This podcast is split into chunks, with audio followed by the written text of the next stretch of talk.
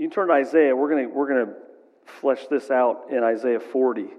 But I just want to read this first this morning. It says, Ephesians 1 and verse 18, it says, I pray that the eyes of your heart may be enlightened in order that you may know the hope to which he has called you, the riches of his glorious inheritance in his people. And so I want to hit on that this morning, that you may know the hope which he has called you. The hope which he's called you. Now we go back to Isaiah. I want to flesh this out in Isaiah.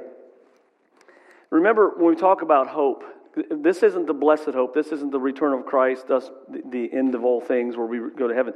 This is the hope that we have, right? It, this is the, the Greek word elpis, not Elvis. I know elpis sounds like it. That's a good way to remember it. Um, love me tender, right? Hound dog and all those good things. Uh, my Pentecostal preaching grandpa used to, used to say his favorite word was hound dog, and he would say, "You ain't nothing but a hound dog." He said all the time. So I, I get get that. So elpis, but. It, it's, it's hope. It's, it's, it's a confident assurance, right? We know Hebrews tells us that, that faith is being a confident assurance that even when we can't see something, we know it's real. We know it's there. And, and the hope that we as believers have, that's what it is. It's not the cross your fingers, cross your eyes, cross your toes, cross your knees, cross your arms, and hope it happens, right? Uh, or, or you're watching a sport event and you hope that your team wins, right? Oh, or you, you, you, play, you hope your boss is going to give you a, a, raise and he gives you a free, uh, you know, ice cream cone from Dairy Queen, right? Instead of a raise. Uh, it's not that kind of a hope. It's, it's, a, it's hope. It's, it's how we live our lives as believers. It's a hope. It's that confident expectation. And, and Paul writes there in Ephesians and wants them to, to know that the hope that they have. And so often, as we live life and things happen and changes take place and circumstances pop up and, and we get a flat tire right off the home from work, or we get a flat tire when we least expect it, right? Or we buy four brand new tires and then one of them goes flat for no reason, uh, you have a defective, or, or anything like that. And, and it's easy for us to lose sight of that hope and what, we, what we're trusting in and what we're believing in. And so we go back to Isaiah chapter 40. We're going to look verses 27 to 31. And, and, and we're going to, we're going to look through those. So I'm not going to read all at once. We're going to look through each of the little passages, each of the little sections as we go. But uh, let's get a, a context. I want to look at context of what's going on in Isaiah. Okay? What, what's going on? Because it, it's one of the most famous passages. You, you'll, you'll know it as soon as we start reading it what it is. But, but what's going on that leads the prophet here to, to say the things that, that is being said? What's going on in the life of, of, of uh, the southern kingdom, which would be Judah? They were in captivity. About 60 or 70 years, depending on the time frame. Uh, uh, a great king Nebuchadnezzar. Remember Nebuchadnezzar from Daniel, right? That, that, right? Or if you're a VeggieTale kid, anybody a VeggieTale kid? Nebuchadnezzar, right? Nebuchadnezzar on the chocolate factory. Uh, uh, was ruling the world at the time. He was just conquering everywhere, and he uh, laid siege to the city around 605 is when he began to to conquer uh, around that time. In 586 BC, basically Judah no longer existed. He took it over and, and incorporated into his, his country. Remember, Nebuchadnezzar from the land, right? Iraq and Iran. That's where he was from. That's where they came from, the Chaldeans. And what had happened was he had taken the southern kingdom. Remember, Israel divided northern kingdom, southern kingdom. Northern kingdom had already gone to Assyria. Remember Nineveh? That's the Assyrian Empire. They'd already gone. Now the southern kingdom, which was Judah, and which, which, which was the house of David. Jesus was from the tribe of Judah, right? He's the lion of the tribe of Judah. And now they had been taken into captivity. And so it had been 50 to 60 years, depending on how long they'd been there, right? Daniel and those guys were taken around 600 BC. And so now you, now you have all this going on. And so we get to this, this time here, and what's happening is they're, they're, they had been in captivity for a while, right? And, and none of us have been in captivity, but you, we've experienced situations in our lives that, that seem like they'll never end, right? Can you, can you think back to when you were in a situation that you just kind of like, oh, this is never going to end, right? I mean, it could be anything. It could be a job. It could be a family situation. It could be a circumstance. It could be uh, uh, uh, anything that happens that just you just you're like, when is this going to end? Right? Kind of like remember when you were in high school You're like, when is this going to end, right? When is high school going to be over? Remember those days? No, too far back for some of us, right? Okay, so we, that's how that's where they were at. Remember, they, they had been, they're God's chosen people, right? These are God's chosen people. You know, God is our king. God is the great God, right? He's the King of kings and Lord of lords. He's our great, great God. And, and, you know, He will always protect us, always guide us, always lead us. That's what He told him. He promised I'll always be with you forever, ever. And here they have been taken into captivity. They watched the northern kingdom, right? The 10 tribes. They'd watched all them being taken to Assyria and it didn't faze them. You know, 100 years, another 100 years passed, and now all of a sudden the southern kingdom going into captivity. And they couldn't believe that this was happening. In fact, uh, uh, Paul writes this he says, The Israelites' plight and weariness in the Babylonian exile reverberate here in this passage. They see themselves as being abandoned by God. Have you ever felt that way? Kind of feel abandoned by God? It says they feel abandoned by God and they feel there's no hope for salvation. Okay? Prophets often quote the people's complaints. We'll look at that in a minute in order to properly address their grievances and then condemn, refute, or comfort, depending on the issue at hand. Here he offers consolation. He describes God's great power and promises to those who believe in him. He shall renew their strength and be reinvigorated. So we see the people here, as we're going to begin reading this in verse 29 or 20, uh, 27. We, we see the people here are upset. They, they feel that, if you remember, if you go to the Gospels, right, Matthew, Mark, Luke, and John, whenever Jesus confronts or talks to uh, the Jewish people, what, what's one of the first things they say? We're Abraham's children. Abraham, Isaac, and Jacob are father, or they talk about Moses. They bring up their past. They bring up how God had promised it to them, therefore it's a promise to us, which is true. But what happens is, is when things don't go the way you think it's supposed to go, sometimes we lose sight of those promises, right? It's easy to do, right? I, I know I do. I, there's a lot of times I'm like, oh, God, why have you abandoned me? Right? Eh, you ever felt that way? God, why are you why are you not working out this situation? Why am I still in this endless cycle? Like, like I'm the gerbil on the wheel, right? And there's no getting off. You know, there's no way. And then you slow down start slowing down. Oh, good, it's going to start going again. Ever felt that way? That, that's what they were feeling like. And that's what life sometimes, when it hits us hard, feels like that. And then it's easy for us, human nature, right? Because we're human, we're, we're people. We have emotions and feelings, and sometimes our emotions get the best of us. And we have that feeling that God has abandoned us or that there's just no hope. It's just like it's hopeless situation. And that's what is happening here at the beginning. So let's, let's take a look at these, this, this passage here this morning. Chapter 40, and begin in verse 27. And it says, Why do you complain, Jacob, and why do you say, Israel? My way is hidden from the Lord, my cause is disregarded by my God. And again, that, that's the beginning, okay? And again, a prophet, you can go look at the prophets, you can read all the prophets, and what they'll do is they'll, they'll phrase the people's complaints in a question, right?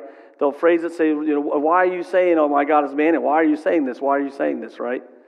And it, it's, to, it's to reiterate it. It's just a form of reiterating. If you've ever talked to a counselor and you're talking about a situation, the counselor will reframe what you're saying in a question to get you to continue talking about the situation, right?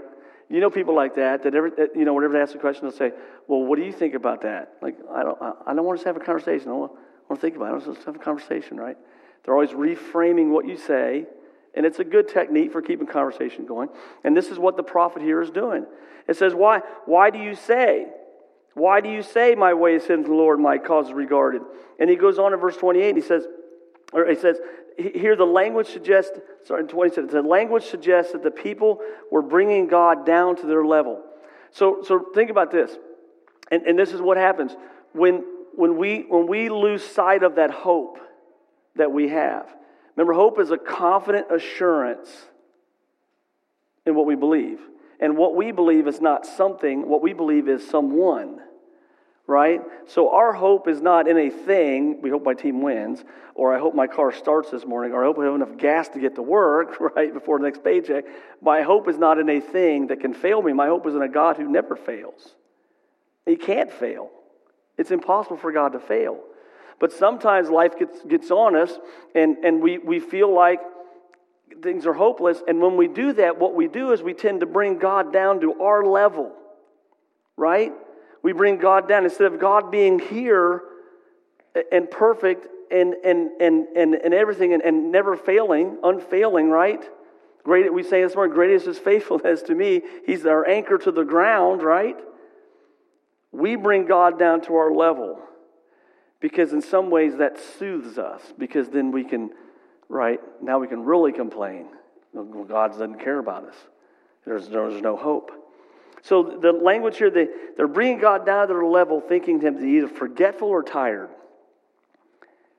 God's forgetful. God has so much to do that he's just forgotten about us. Because remember, we got to pause here. Remember, these aren't just regular people. These are the ones, go back to Genesis chapter 12.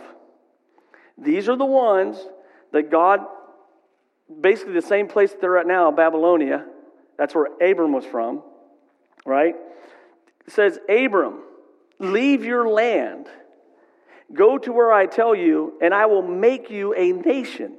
So the people that are complaining and saying, God has left us, God has forgotten about us, well, we can understand that. Because these are the same people that God had called out in the form and the person of Abram and Sarah. And then from him, at 100 years of age, began birthing out 12 sons and a few daughters. 12 sons who became the 12 tribes. Well, most of them did, right? 10 of them did. 12 tribes of Israel. And, be, and this is the nation, and, and all of the uh, uh, all the way up through the time of Jesus, right? We know that Jesus was from, from the lineage of, of David. Why? Because they followed, they traced their generations through whichever one of the 12 sons that they were, uh, that they had come from. They traced that lineage. So we can understand this isn't just you and me going, oh, well, God doesn't care about us. These are the God's chosen people who says, I will make you a great nation. Those nations who bless you, I will bless. Those nations who curse you, I will curse. These are the ones that, through the leading leadership of Moses, went, led out of Egypt and went across dry land, across with the great river, lake, lake there, went across dry land, went into the promised land. The leadership of Joshua uh, went in and conquered the land, right? and then the leadership of, of the prophets or, or the, the, the, judges, and, and then uh, Samuel, and ultimately through the, the kings, Elijah, Elisha, and the great prophets. This is who this is about. So you understand when it says that they are, maybe God's forgotten about us. You ever felt that way? God, maybe God's just forgotten about me. I mean, right? What is the, that says, who am I that, that God thinks about me? I mean, as a human being, that's easy to think. That, Man, who am I that God even cares about me? Well, I'll tell you who you are. You're a child of God. And I know how I care about my children, and they're all grown adults. I care less about them now because I have grandkids. I still love my kids. I care about them. I care about their well being. But those little ones, that's fun, right? And that's what Papa wants. I love my kids, and I'll tell you what, even to this day, if my kids need something, you got it. I'll do it for you. We'll go. Okay. Yeah, I'll come over and do that. Yeah, I'll come over and do that for you. And you can do it yourself, but hey, that's that's it's my child. You're a child of God. But they felt that way, and we know what that's like. Or they think maybe God's tired. I mean, and, and this comes from the concept of remember, day one, day two, day three, day four, day five, day six of creation, either whether it's literal 24 hour day or whether it's, we, we don't know. We, we can't honestly know. And I know people are real strict about it's a literal seven day creation. I'm okay with that. I'm okay with that. I'm okay with it being longer than that because a day to God is a thousand years, a thousand years a day. I'm okay with that. The, the, the Hebrew text in Genesis 1, 2, 3, they don't make it clear whether it's literal seven days. I'm okay with that.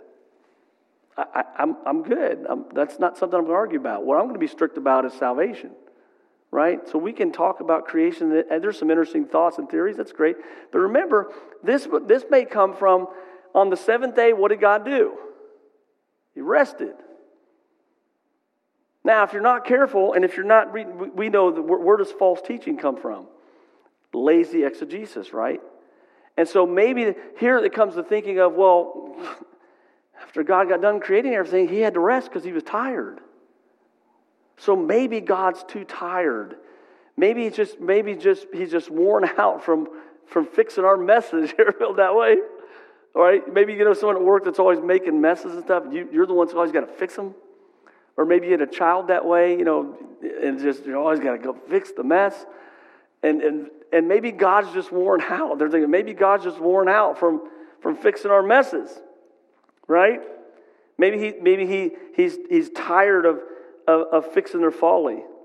They probably expected, here's what Gary Smith, the New American Commentary, says they probably expected, based on their covenant relationship with God, that God would deal with them mercifully. But this was not happening, right? God was dealing with them mercifully, right? Now, think about this God shows his great mercy in us, right? And that while we were sinners, Christ died for us, right? So, so we love we love. I, I don't know about you. I mess up all the time. Don't ask my wife. I mess up all the time. I mean, I'm constantly doing the wrong thing. It's like ingrained in who I am, right? I, just, that's who I am. And we're all like that. And I, but I love God's grace and mercy. I love when God deals with me in mercy, right? And, and that's what we love. But how many you know that sometimes God doesn't deal with us in mercy, right? Because that's not what we need at the time, right? My mom showed great patience with me. I had an older brother, older sister, and a younger sister, okay? And we were, all four of us were born within five and a half years of each other, all right? So um, my brother was, they're all weird. I'm the only normal one. And then my older sister, and my younger sister, man, just, but I was the one you know, during church, there's, there's mom, and then there's Ron and Renee sitting, and then there's an empty chair, and there's Cheryl, and there's me crawling somewhere, right? Or, or doing something because I just had ants in my pants. Anybody, was anybody else like that growing up? You were the one with ants. Nobody, nobody in here had ants in their pants? You, thank you. Good one. Okay, good, okay. Right. So, whew. So people understand where I'm coming from. And I, when I would stay, uh, grandma, my grandma Biller was the pastor, and she'd be there, and all of a sudden she'd go, she'd go, Stanley, Stanley, come up here and sit. Which was like the worst thing to do because now I had an audience. Put me in pulp, and where am I at now? It's all Grandma's fault because she kept making me come to the platform when she's preaching. But we, we love it when God deals. But then what happens is sometimes my mom loved me, and I'm going to tell this story. Uh, remember the old A and P stores? A and P, okay, good. Um, some places I go and P, what is that? Okay, A and P. It's just a store. It's like a Kroger. It's just a store. And we were at the A and P store, and I had my um, jacket on, and I took, grabbed some Tic Tacs and put them in my pocket, which is called stealing, right? And the guy grabbed my arm, said, "Where's your mom?" Took me to my mom, and of course, my mom defended me because you don't mess with her son. And so I'm like, "Yeah, you tell him, mom." yeah, you, and so she, I want to pay for this. She says, well, he's stealing them. She goes, well, I'm going to pay for them. She didn't pay for them because there's no way in the world I was getting those. And so on the way home, I'm like, yeah, mom, yeah, the silent treatment. You know what that's like when you get the silent treatment from your mom, right? You know that when you get and the kids in the back, right? I got to sit up front because I would, usually when you sit up front, yay, but not this time. And the kids in the back are all giggling. Then my brother and sisters, and we get home, we go into the one room downstairs that, that nobody, nobody's nobody's room. Right? And mom gets the, the belt out. Right? You never had a good childhood until you've been whooped. Right? And so mom begins to cry, and that's what was worse than the whooping was the tears my mom shed because I had hurt her. I'd embarrassed her. But she made it known that what was worse than her being embarrassed by my action was the sin that I had committed that had hurt God. And she made sure that I knew that was worse than anything that was about to happen. Well, what was about to happen was it was painful. And, uh, and about you, but uh, my mom hit for distance, right? And if you didn't, when she, if you didn't go far enough, right? It was coming again. And my mom was the kind that would say a word. Why? Did. I'm like, oh, please let the sins be short. It never was. And why did my mom do that? Because she knew that that's what I needed. You're oh, that's spanking, that's punishment, corporal punishment. Um, um, listen, I deserved it, and I got it, and I'm okay with it. I turned out okay. My brother and sisters, not so much, but they didn't get spanked enough. I want you to know that. So, anyways, so we love when God deals mercifully with us, don't we? But sometimes God doesn't deal mercifully with us. And that's where we struggle. We don't struggle when God shows mercy. We struggle when He doesn't because we want Him to so badly.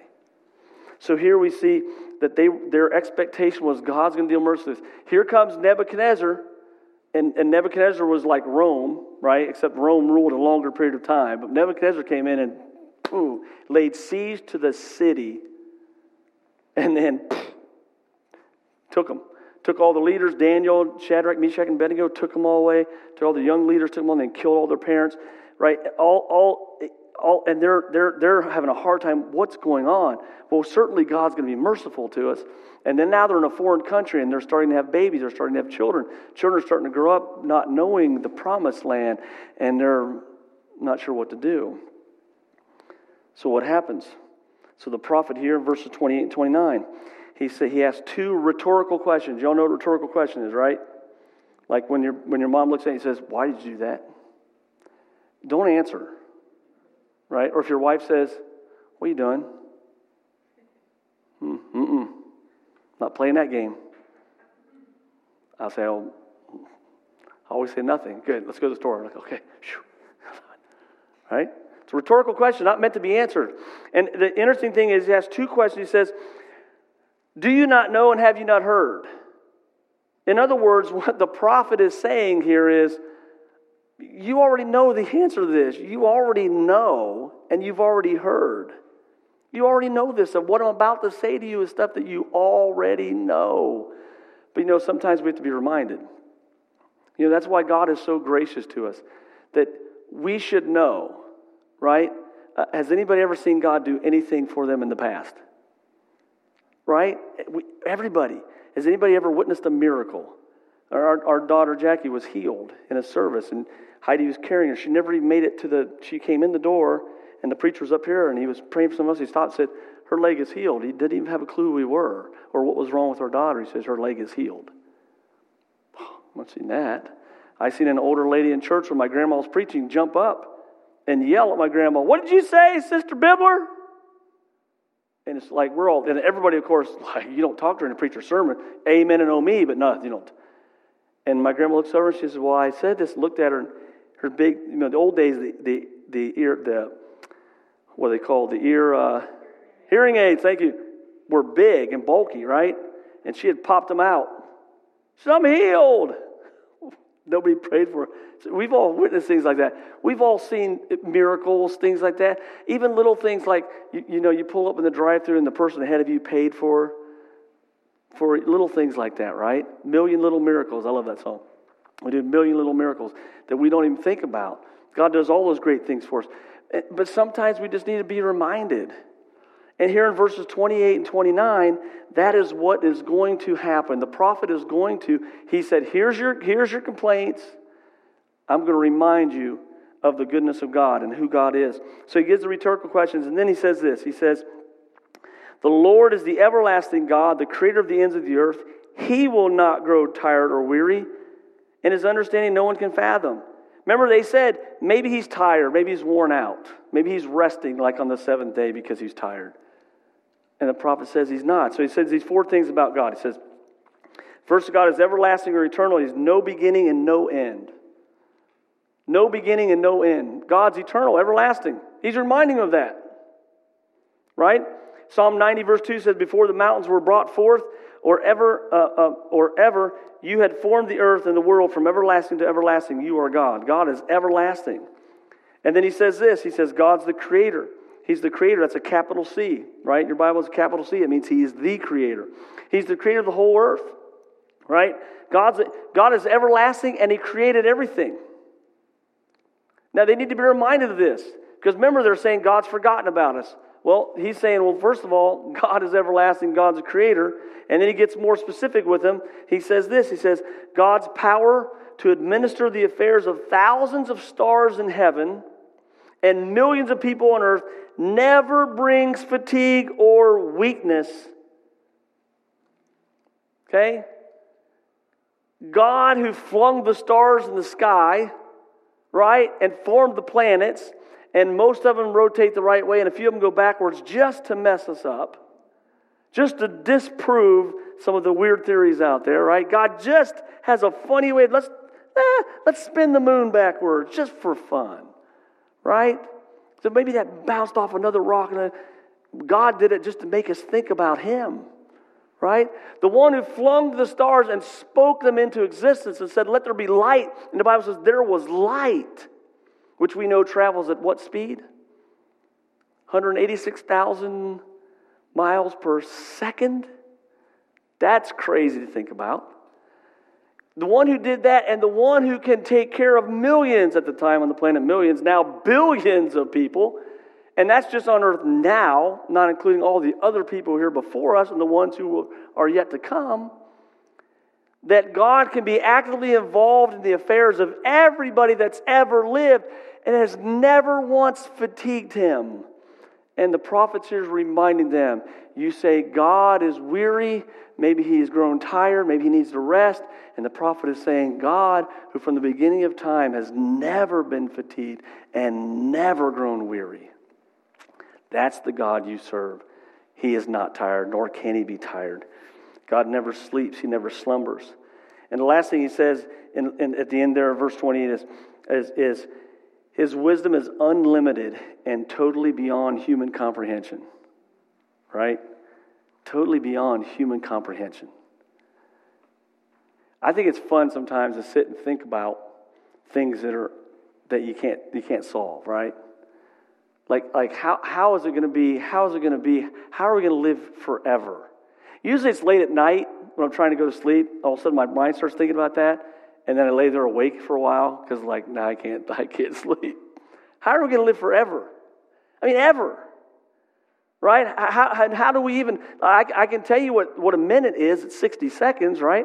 I can tell you what an hour is at 60 minutes. I, I can understand time. I can tell you how many years I've lived and, and, you know, my lifespan is supposed to be. I'm hoping to get that. And I can tell you all these things. I can tell you what, but explain eternity. How do you do that? I don't know.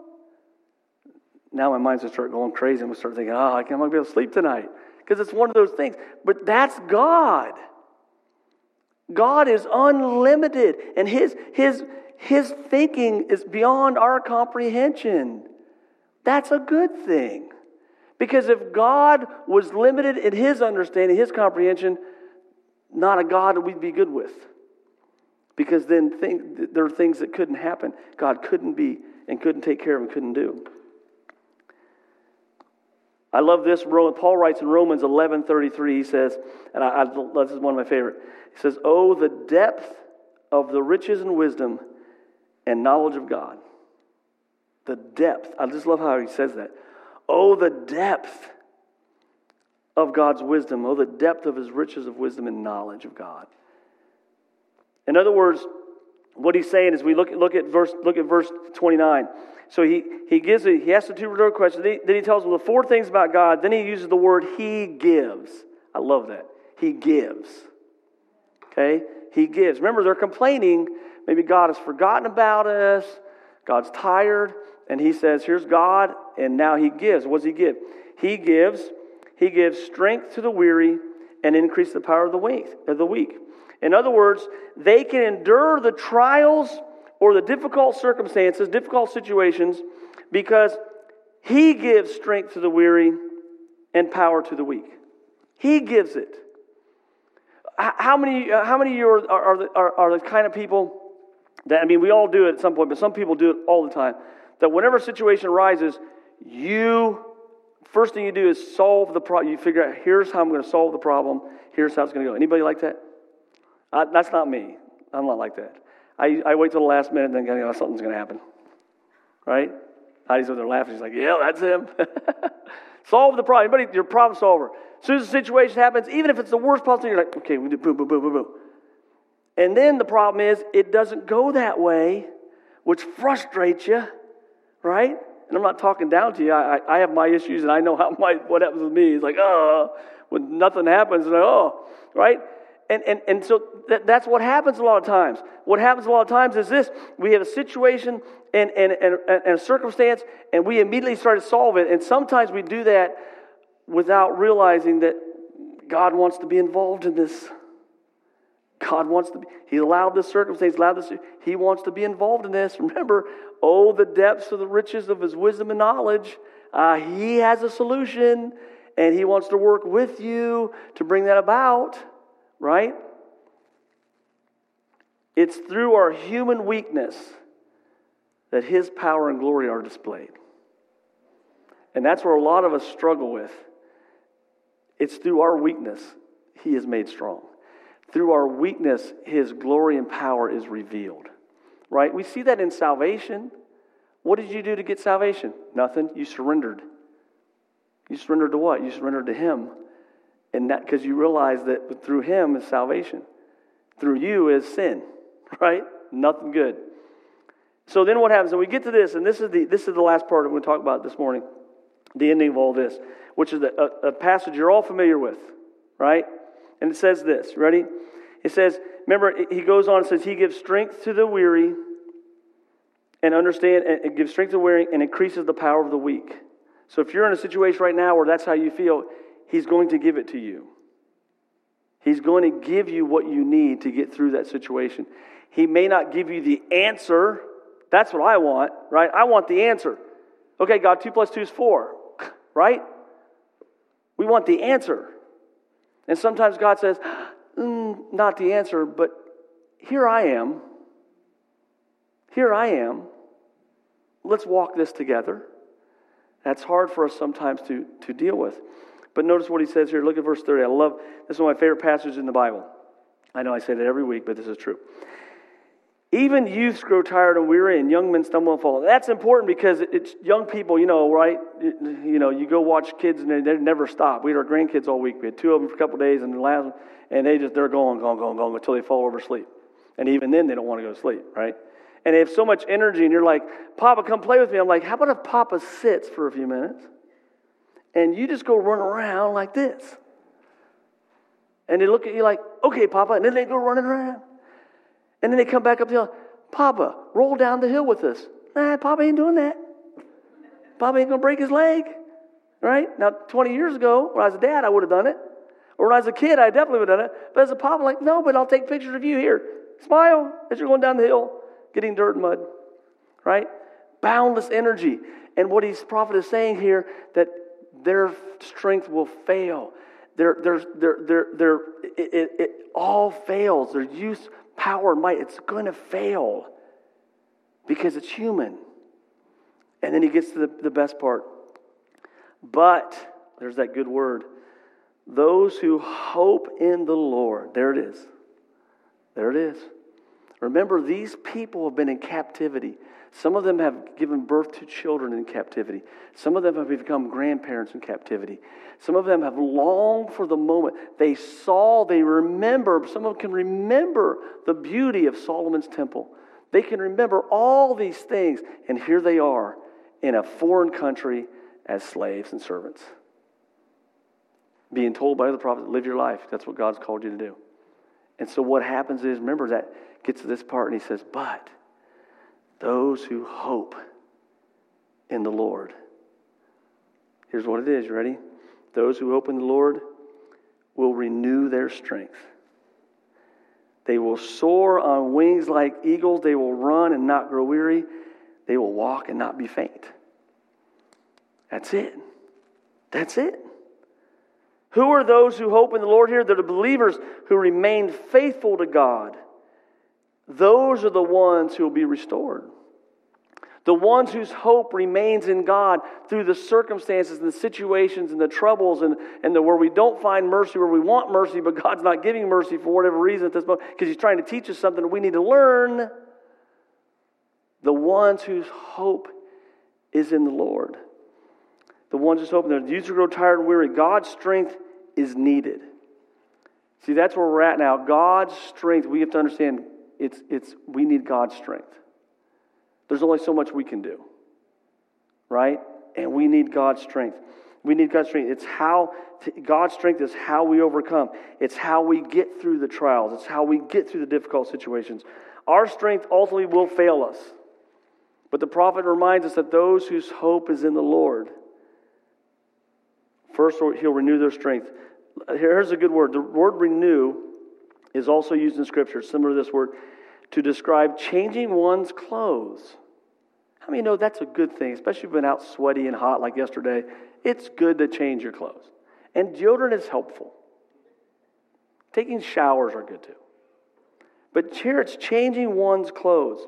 So, in other words, what we say is we, we are encouraged to exchange our weakness, change our clothes, and put on God's strength. So we're going to exchange our weakness. I don't know about you, that's a really bad deal for God, but it's a great deal for us. I'm going to exchange my weakness for His strength. I'm exchange my weakness for His strength. What's the second thing?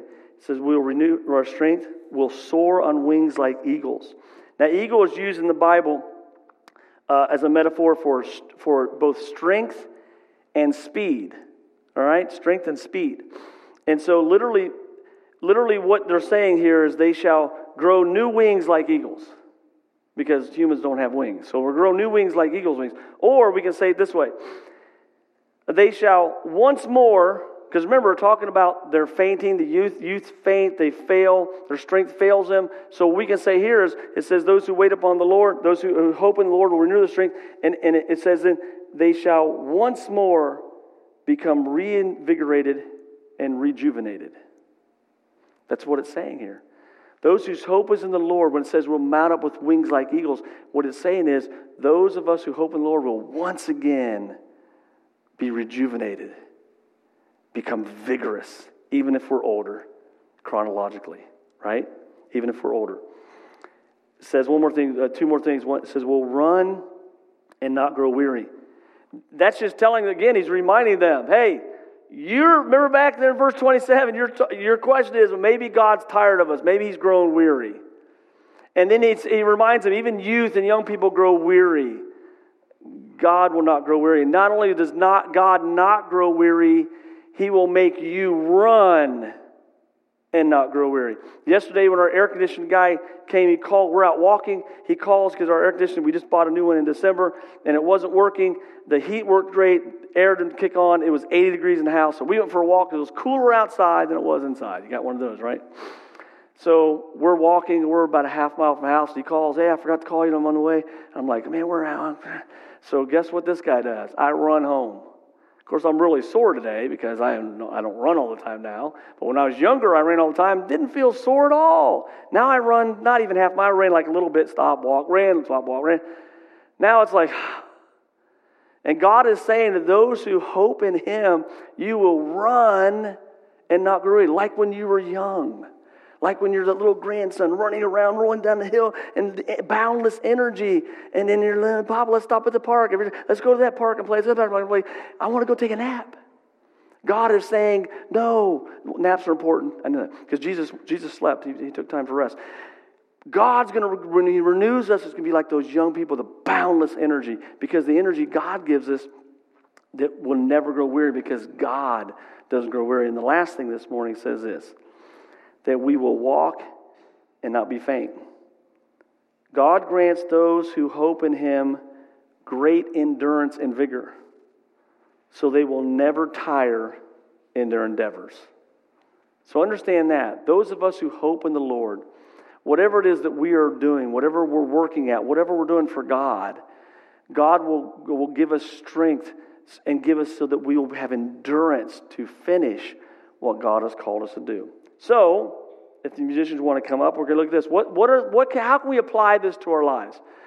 Right? We look at, that's great. That was the Israelites. That was the ones who were in captivity. Their circumstances different than mine. What can I do? So, what does it mean to me today? Well, I just got a couple things I want to, I, I want to say to us this way. First practical application we get from this is let us remember who God is. That sounds so simple, doesn't it? Right? We know who God is. But sometimes we need to be reminded who God is. Right? God's not up there, out there, waiting to zap us when we mess up. God is right here, living in us, among us. Right? It's in Him we live and move and have our being. So let's be reminded of who God is. Okay? Remind who God is. What's another one? Let us put our hope in the one and the only one who can renew, restore, revive, and reinvigorate. Let us continue to put our hope in the only one who can renew, restore, revive, and reinvigorate. That's where our hope is. That's where our hope is. We know that, that, that God is at work in every situation, every circumstance, whether good or bad. God is working everything out for our good. That's what Paul tells us in Romans. Everything that's happening in our life, God is, God is going to bring about His conclusion. He's going to bring about His ending. And here's what I know about God His ending is a new beginning because there's no ending with God, there's always the next thing. And so, those of us, we may be in a situation where we feel like we've been taken into captivity. We feel like we're on the gerbil on the wheel, that, that God is, is, is being silent. He's not there. God is right there in the midst, and He is renewing us. How do you think that gerbil keeps going? All that energy. Who's giving the gerbil energy? Well, if we're the one on the wheel, who's giving us the strength to continue on until God intervenes or until God moves in that situation? It's God. He renews, revives, restores, and reinvigorates in our lives. So let that be a reminder to us as we live our lives, no matter what our circumstances and situations, is that God is actively involved in our lives and He knows where we're at. He's not weary, He's not tired. Even, even, even in the midst of our folly and our continuing to do the wrong thing, me, continuing to not do what God wants to continue to, right? And God has to keep rescuing me. God is never grow weary, never tired of that. God is always there, always moving in our lives. Let's pray this morning. Lord, I thank you for, for all I thank you, Lord God, this morning that you've reminded us for the hope that we have to live in that hope. And I pray, Lord God, that, that no matter what place we're in our lives and our circumstance or situations, whether good or bad, that you're there in the midst of us. That you're, you're, you're, you're letting us mount up with wings like eagles. And that our strength is in you. And we praise you for that, Lord Jesus. We praise you for that, Lord Jesus. Praise you for that, Lord Jesus. Thank you, Lord.